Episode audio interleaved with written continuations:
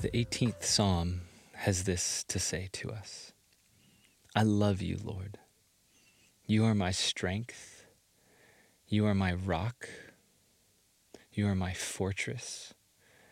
You are my Savior. You are my God. You are my rock. I find protection in you. You are my shield. You are my place of safety. Good day to you all. Kyle here on Wednesday, May 20, 2020. And what a day this has been.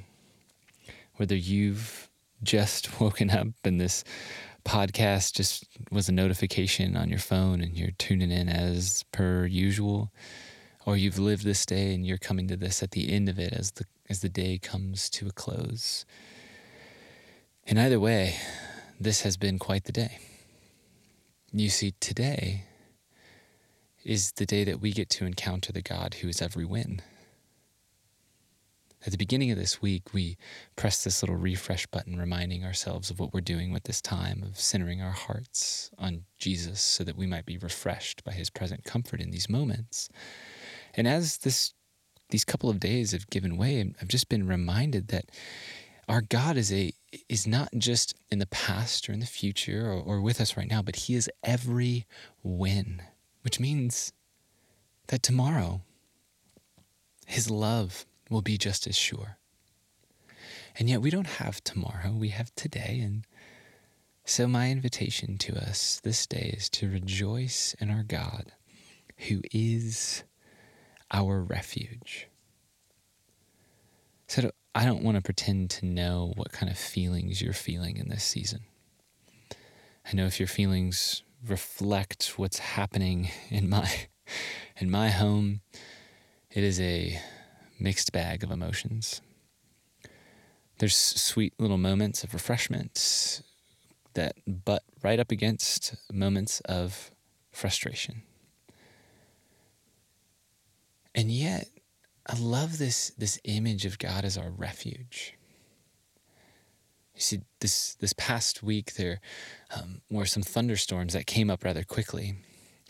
And it was like in a moment, like you just, you, you take a step one foot over and this like deluge of water just starts falling from the sky and you're like oh my gosh where is that coming from and there's this impulse in you to seek shelter to seek a refuge. That is God. Like, He is not just a God who is far off, but He is a God who's present to us. And so I wonder this day are you willing to come to Him as such? Did you at the beginning of the day, but now the day is coming to a close and you've sought shelter in your own strength, you've sought shelter in your own communication prowess, etc. God is inviting you in Christ to seek shelter in Him, for Him to be your refuge. Like, it is so good to be able, when it's like the downpour is coming and you're able to step under an overhang of the eaves of your, of like a, a building by you, or to jump in your car, or, or to jump in your friend's car, and you're, it's like you're, you're safe. And what I, I believe God is extending to us in this moment is, is the reminder that we are safe in His presence. Though the world is falling down around us,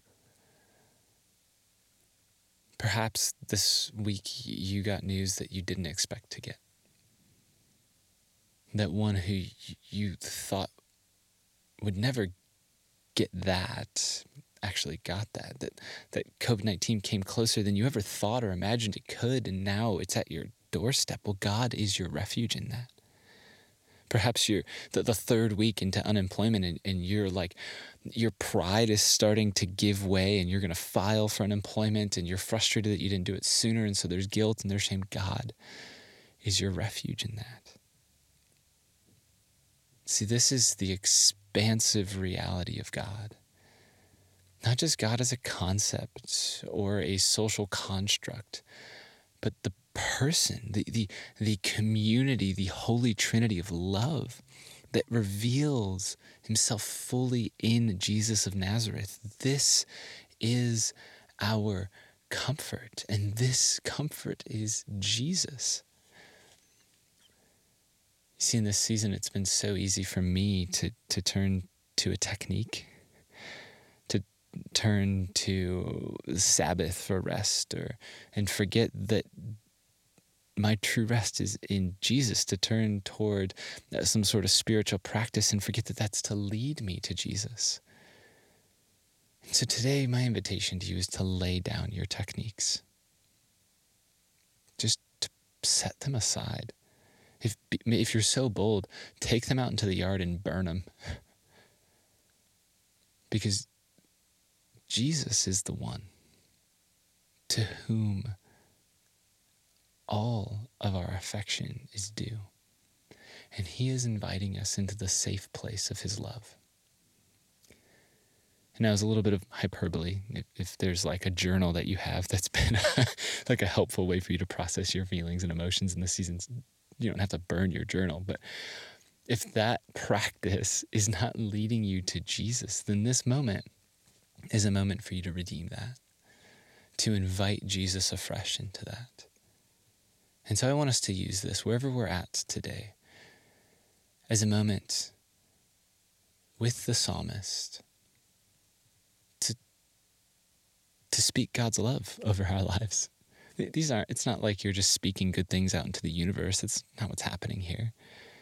These are words that, that are true of us in Christ, that we are loved by God, but, but we're also speaking these words so that we can remind ourselves that God is this safe place of love safe place of self-giving sacrifice for ours for our good. And so if you want i'm going to speak this in the first person and you're welcome to just repeat after me. I'll leave a little space. And and perhaps this little moment maybe this can become uh, somewhat like of a mantra for you the rest of this day that god you are my refuge and when a frustrating moment comes up you can just turn to him you can say this prayer in the quiet of your heart under your breath God, you are my refuge. But right now, let's hear these things afresh. I love you, Lord. You are my strength. Lord, you are my rock.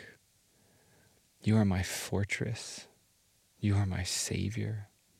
You are my God in whom I rest in whom I find protection. You are my shield. You are the power that saves me, and you are my place of safety. As these words wash over your heart, may you go filled with the love of God in Christ. Grace and peace to you.